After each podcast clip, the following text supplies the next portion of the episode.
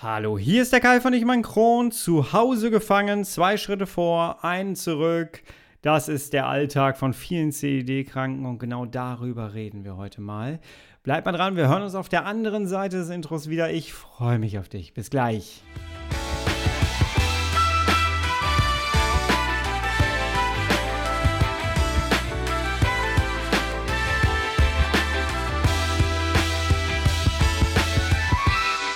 Herzlich willkommen zu einer weiteren Ausgabe von Ich um ein Kron, dein Kronpott. Hi, Tag.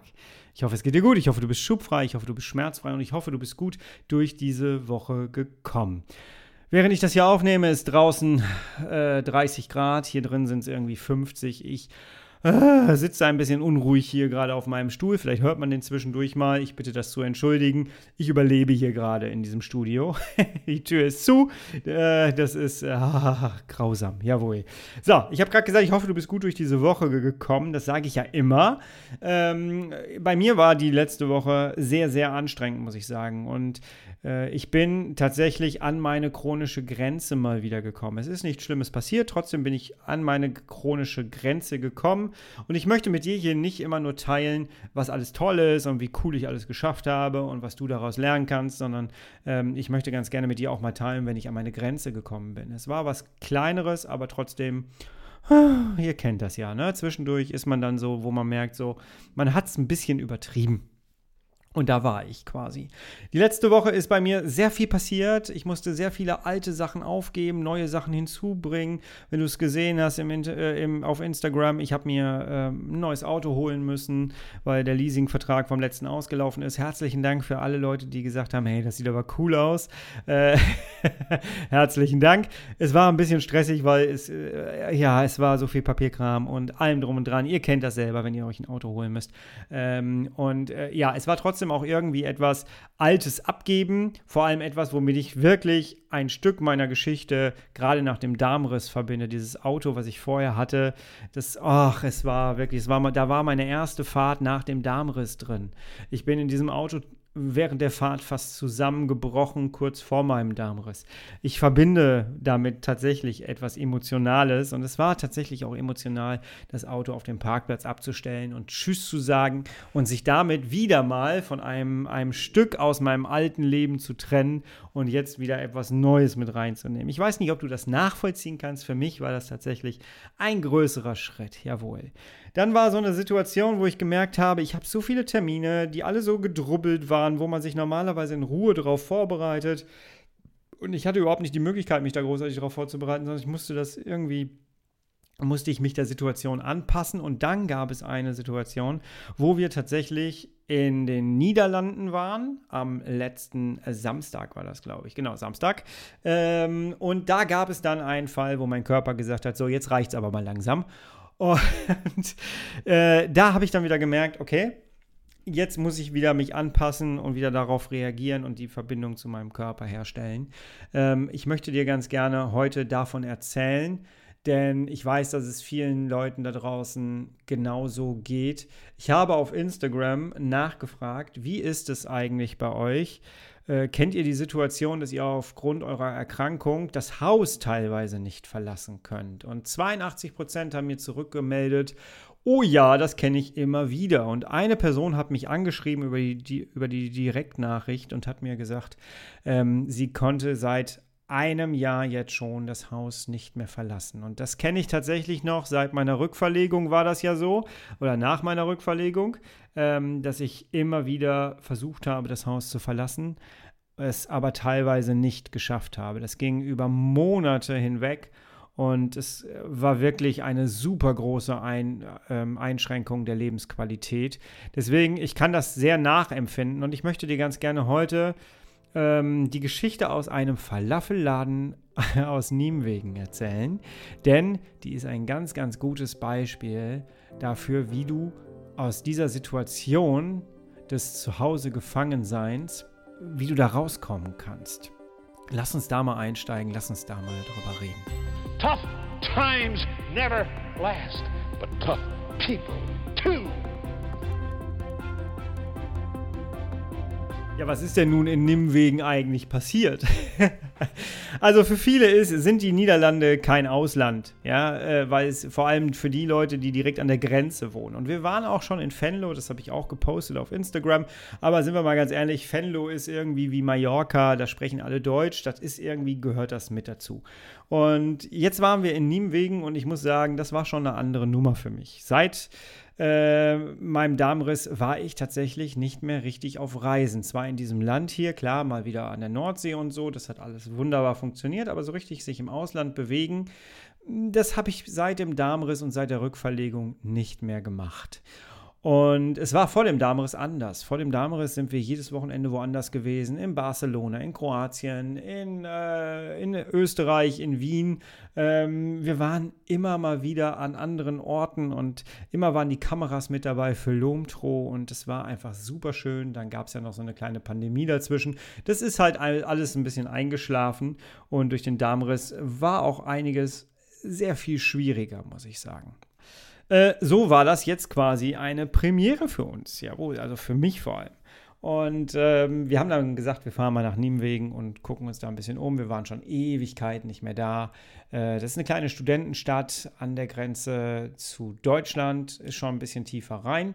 Äh, also, naja, ein bisschen, ne? Ein bisschen tiefer rein. Es ist zumindest so, dass du da kaum einen triffst, der wirklich Deutsch spricht, bis auf die Touristen, die da rumlaufen. Da haben wir doch schon öfters mal Deutsch gehört.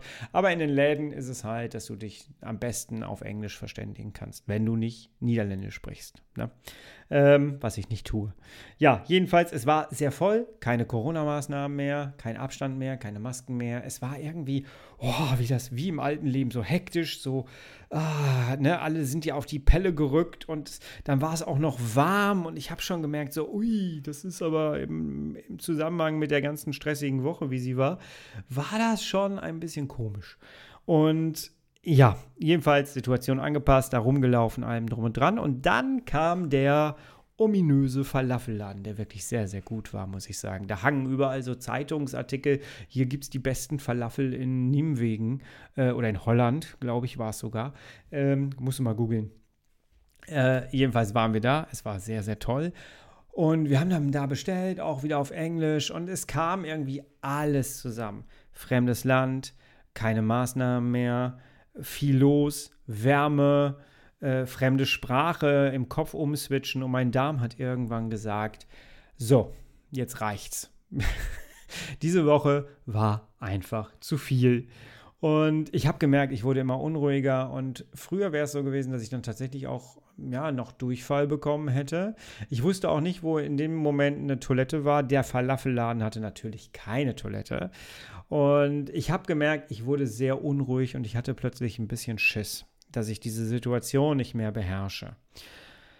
Was habe ich dann gemacht? Ich habe meine Frau gebeten, weiter zu bestellen und auf das Essen zu warten. Und ich bin dann tatsächlich rausgegangen und habe mir einen einzelnen Platz gesucht, einen einzelnen Tisch gesucht, der so an der Seite war und wo auch nicht so viele Menschen dran vorbeigelaufen sind. Ich saß mit dem Rücken zur Wand und hatte dann, äh, konnte dann in aller Ruhe auf den gesamten Platz gucken, konnte also auch weit gucken und habe dann erstmal angefangen, tatsächlich zwei, drei Artentechniken zu machen, so 10, 15 Minuten, dass ich erstmal wieder wirklich bei mir angekommen bin.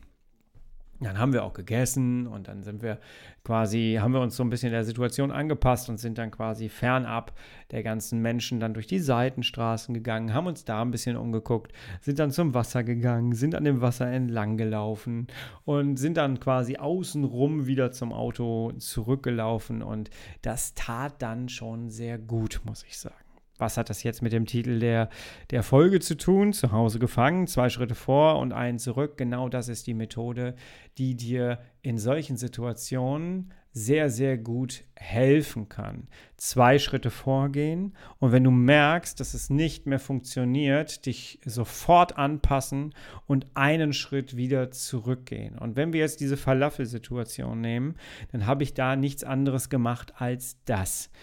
Ich habe gemerkt, oh, es wird unruhig, oh, es könnte jetzt schwierig werden. Bevor wir jetzt abbrechen, passe ich mich sofort der Situation an. Das ist Training. Training ist nämlich, ähm, oder das Training zeichnet aus, dass du die Situation rechtzeitig erkennst. Erinner dich an deinen letzten Schub. Wann hast du eigentlich erkannt vor deinem letzten Schub, hm, dein Körper wird unruhig, da könnte jetzt irgendwie was passieren. Es muss noch nicht mal ein Schub gewesen sein, aber das nehmen wir jetzt mal als Beispiel.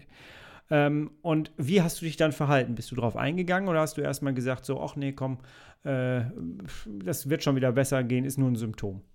Ähm, ich habe festgestellt, je öfter ich das trainiere, desto schneller kann ich darauf eingehen. Und ich lehre das auch in meinen Coachings, dass man die Verbindung zum Körper so stabil hält, dass man rechtzeitig die Kommunikation mit seinem Körper aufnehmen kann. Das heißt, wenn der Körper sagt, hier ist ein Symptom, dann ist das ein Hilfeschrei von wegen, ey, ich kann nicht mehr.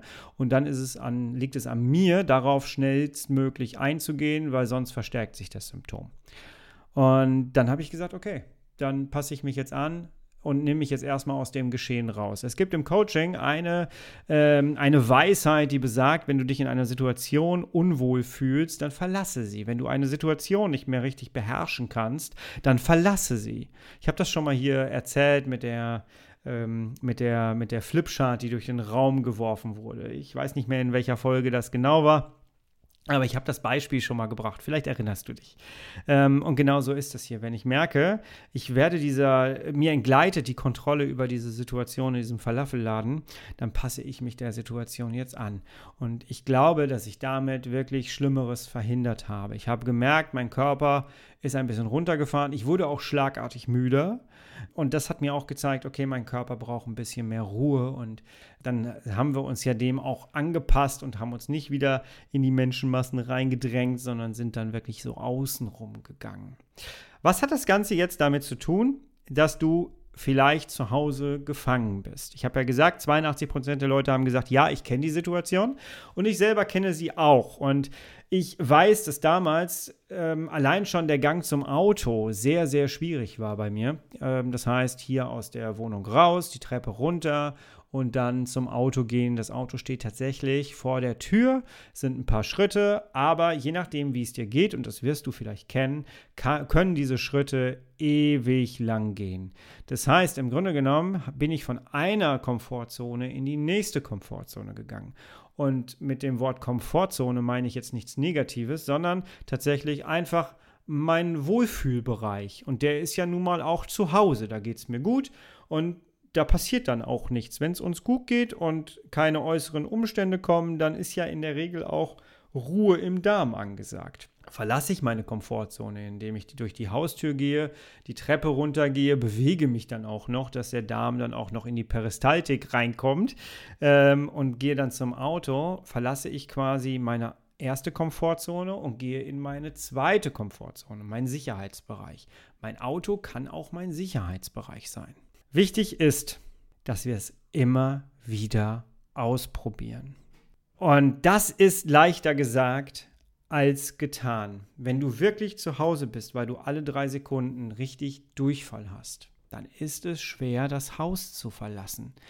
Ich kenne das noch sehr, sehr gut. Als ich meinen Prolaps hatte, das ist dieser überstehende Stoma, der den kompletten Stoma-Beutel ausgefüllt hat, der hatte gar keinen Platz mehr. Mein Darm hatte keinen Platz mehr im Beutel, weil der so rausgekommen ist. Das war eine Komplikation. Das war kurz vor der Rückverlegung. Und ich musste mir dann, damit der Beutel nicht alle zwei Sekunden platzt, musste ich mir so eine Nachtversorgung, das war so ein langer Schlauch mit so einem langen Beutel, der auf dem Boden lag, den habe ich mir den ganzen Tag an meinen Beutel dran gemacht, mit so einem Klebeband noch, damit das schön dicht ist. Wir haben da rumgebastelt und bis zur Operation. Und ich bin mit diesem Beutel Auto gefahren rumgelaufen. Mir war am Ende auch völlig egal, was andere denken, weil ich konnte den nicht mehr verstecken. Andere verstecken ihre Beutel dann unterm T-Shirt und so. Das habe ich auch ganz oft gemacht. Den konnte ich nicht mehr verstecken, weil der war an einem sehr langen Kabel dran. Damit sind wir in Urlaub gefahren und so. Das war schon sehr merkwürdig. Vor der Operation war das. Was will ich damit sagen? Wenn ich mich damit eingeigelt hätte, dann wäre ich sehr einsam gewesen, dann hätte ich mich dem hingegeben und das geht irgendwann an die Seele. Das wirst du nachempfinden können. Gehe ich fest von aus, dass du das nachempfinden kannst. Wir dürfen dem Sicherheitsbereich nicht zu viel Raum geben. Wir müssen es immer wieder versuchen. Du glaubst gar nicht, wie oft, wenn du dir das wenn du dir das äh, Logo von meinem Podcast anguckst mit der Kugelbarke, wie oft es schief gegangen ist, dahin zu gehen. Habe ich auch schon ein paar Mal erzählt. Ähm, da war kein Klo. Und da sind echt Tränen geflossen teilweise. Ich bin heute froh, ich wäre heute nicht so aktiv, wie ich heute bin, wenn ich es nicht trotzdem probiert hätte. Und die Methode zwei Schritte vor, einen zurück, die ist perfekt. Weil, wenn du zwei Schritte vorgegangen bist, es also immer wieder probierst, bis du dann feststellst, hm, das war jetzt zu weit, das ging zu weit jetzt, dann gehst du halt wieder einen zurück. Wir machen das gleich noch richtig in einem Beispiel deutlich. Aber was ist, wenn du zwei Schritte vorgegangen bist und einen zurück, dann bist du immer noch einen weiter vorne, als du vorher warst. Oder sehe ich das falsch? Wenn du dann wieder zwei Schritte vormachst und wieder einen zurück machst, dann bist du zwei Schritte vorher äh, weiter, als du vorher warst. Und so addiert sich das immer auf. Das heißt, du gehst immer einen, einen Schritt für Schritt weiter. Verstehst du, was ich dir sagen möchte? Es ist notwendig, dass du dich der Situation stellst und dass du rausgehst. Und du kannst gar nicht scheitern. Scheitern ist für dich in deinem Kopf, dass du Durchfall kriegst, dass du dich einsaust. Reden wir doch einfach mal Klartext, dass du dich einsaust. Und das geht an Schamgefühl. Und es ist auch nochmal ein Unterschied, ob du, ob du männlich oder weiblich bist, glaube ich, was das Schamgefühl angeht. Gibt es einen Unterschied? Ich überlege gerade. Ja, ich glaube, ich glaube ja. Aber ist das wirklich Scheitern? Das ist nicht Scheitern. Weil du bist bis dahin gekommen. Als ich oben auf dem, da auf dem Deich war Richtung Kugelbarke und ich gemerkt habe, ich kann meinen Darm nicht mehr halten. Ich kann das nicht mehr halten. Und es dann passiert ist, bin ich da gescheitert? In dem Moment hat es sich so angefühlt, als ich danach dann wieder zu Hause war, dann musst du ja halt wieder, oh, ich weiß noch, der Gang, der war so weit und das fühlt sich so demütig, äh, gedemütigt an. Aber als ich dann hinterher, als die Situation wieder bereinigt war, in Anführungsstrichen, ja, war ich da gescheitert? Nein, ich war auf dem Deich. ich war auf dem Deich. Und jetzt überleg mal, als ich, als ich damals gepostet habe, ich fahre jetzt wieder Achterbahn, haben sich Leute bei mir gemeldet, die gesagt haben, ey, wie kannst du dich da anstellen? Ich könnte mich da niemals hinstellen, wenn ich da nicht auf die Toilette gehen kann. Ja, das war für mich auch eine komische Situation. Auf meinem Zettel stand, ich möchte gerne Achterbahn fahren nach der Operation. Wenn alles wieder verheilt ist, möchte ich Achterbahn fahren. Und egal, wo ich hinkomme, egal in welchem Park, wenn ich die Möglichkeit habe, mir einen Parkplan anzugucken, weiß ich genau, wo welche Toilette ist. Das kennt ihr auch mit Sicherheit. Ja, ich kenne im Moviepark Bottrop kenne ich jede Toilette. Ich weiß, in welchem Winkel eine ist. Äh, ich habe meinen Behindertenschlüssel. Ich weiß sogar, wo eine Behindertentoilette ist und wo eine normale ist. Das kann ich dir übers Phantasialand auch sagen. Übrigens, schöne Grüße gehen raus ans Phantasialand. Ihr habt zu wenig Toiletten äh, und zu große Fläche dafür. So, haben wir das auch. Ähm, aber jetzt gehen wir doch mal das durch. Du stellst dich an so eine Schlange ran, weil viele Leute geschrieben haben, ich könnte das nicht. Dann ist das da außerhalb deiner Komfortzone, wenn du das Gefühl hast, du kannst das nicht. Jetzt gehen wir doch mal dahin. Du stellst dich, du gehst in den Park. Das ist ja schon mal der erste Schritt aus der Komfortzone. Du gehst in so einen Park rein. Du weißt, die Toiletten sind links, rechts, bla bla bla. So, stellst dich in so eine Schlange. Was ist, wenn du jetzt plötzlich merkst, ich muss auf Toilette, ich kann nicht mehr halten. Was passiert dann? Ich hatte dann für mich das Ganze kurz durchgespielt, was ist, wenn ich jetzt nicht mehr kann und habe dann gesehen, hier gibt es so eine, so eine, so eine Fastline mit Menschen, die dafür Geld bezahlt haben, schneller durchgehen zu können, haben da so eine extra Fastline und ich brauchte dann einfach nur einmal über den kleinen Sound steigen, der war so kniehoch und hätte dann einfach diese Fastline zurücklaufen können und dann wäre ich am Eingang rausgekommen und dann hätte ich auf Toilette gehen können. Das war mein Plan B, ja dann wäre ich trotzdem, wenn das passiert wäre, wäre ich ja trotzdem meiner Achterbahn immer näher gekommen. Wir müssen das Haus verlassen. Ganz wichtig. Auch wir chronisch Kranken haben ein Recht darauf, am Leben da draußen teilzunehmen. Wenn du mir jetzt zuhörst und du bist die, seit einem Jahr vielleicht zu Hause Du hast ein Recht darauf, am normalen gesellschaftlichen Leben teilzunehmen. Und es ist völlig egal, was andere über dich denken. Was andere in dem Moment über dich denken, wenn du merkst, du kannst deinen Darm nicht mehr halten oder deinen Darminhalt nicht mehr halten in so einer Achterbahnschlange. Was andere da in dem Moment über dich denken, das geht dich überhaupt nichts an. Weil um deren Meinung hast du gar nicht gebeten. Du kennst diese Menschen gar nicht. Und genauso ist es in so vielen Situationen. Wir machen uns immer einen Kopf darum, was andere über uns denken. Es geht uns nichts an es geht uns nur dann was an, wenn das Menschen sind, denen wir vertrauen und wo wir explizit um die Meinung gebeten haben. Die Methode zwei Schritte vor, eine zurück. Bring die bitte unbedingt in dein Leben rein. Wenn du da Hilfe brauchst, ich fahre mit dir Achterbahn. da kein Problem mit. Wir treffen uns in einem Freizeitpark und dann fahren wir gemeinsam Achterbahn. Und ich kriege vorher mit dir raus, wo eine Toilette ist. Und ich begleite dich durch die Fastline, wenn du das Gefühl hast, ich kann nicht mehr. Dann gehen wir wieder zurück zum Ausgang. Jawohl. Lass uns Achterbahn fahren, okay? ich hoffe, du verstehst, was ich meine. Es ist schwierig. Es gibt da draußen sehr, sehr viele Menschen, die so viel Durchfall haben, dass sie das Haus nicht verlassen können, die mit ihren Hilfsmitteln beim Stoma nicht weiterkommen. Äh, auch da gibt es Lösungen. Setze dich bitte unbedingt mit deiner Stomatherapeutin, mit deinem Stomatherapeuten zusammen, wenn du das hast. Es gibt Lösungen. Auch Stomatherapeuten wissen ganz genau, dass du ein Recht darauf hast und dass du das auch für die geistige Gesundheit tun musst, dass du wieder am, am gesellschaftlichen Leben teilnehmen kannst. Also ganz, ganz wichtig. Und der scheinbare Sicherheitsbereich ist für die geistige Gesundheit kein Sicherheitsbereich. Der ist nicht wohltuend wohltuend ist, wenn du Dinge erreicht hast, wenn du gemerkt hast, ich kann das wieder. Und in Niemwegen gab es tatsächlich nach dem Falafelladen die Möglichkeit, mal durchzuatmen und zu sagen, wir haben es geschafft.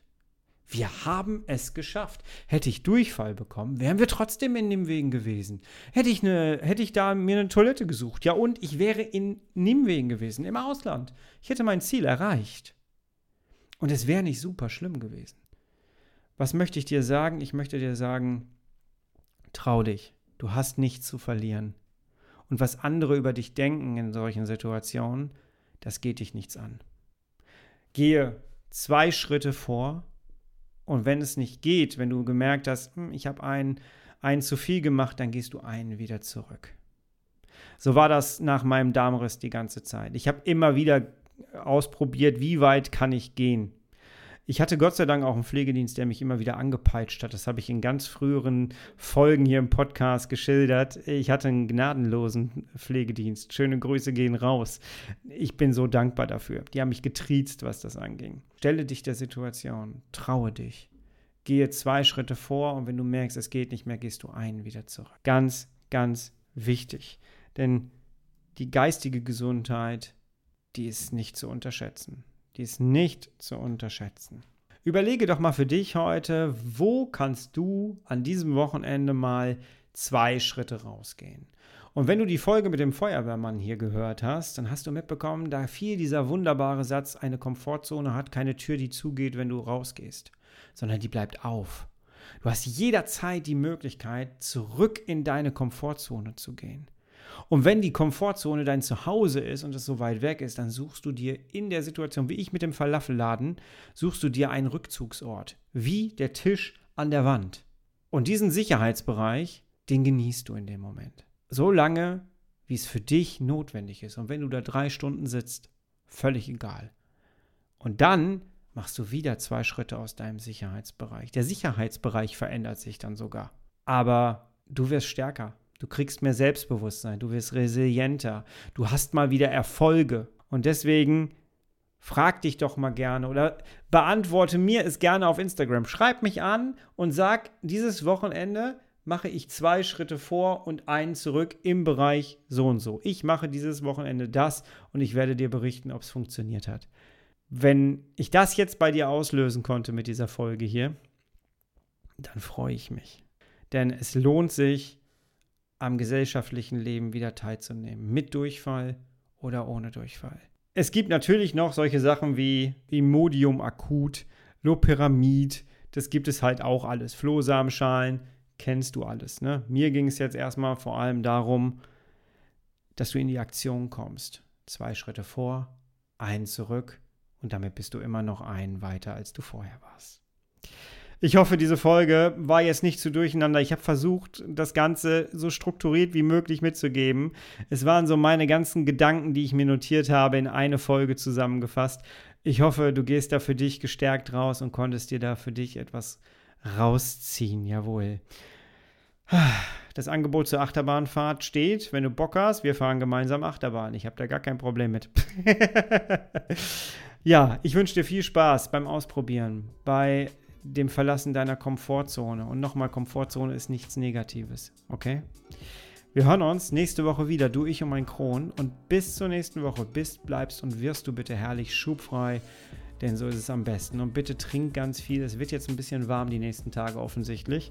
Bitte trink was und äh, achte auf dich und achte auf deinen Darm und geh auf seine Zeichen gut ein. Bis dann, ich bin raus. Schönes Wochenende. Tschüss.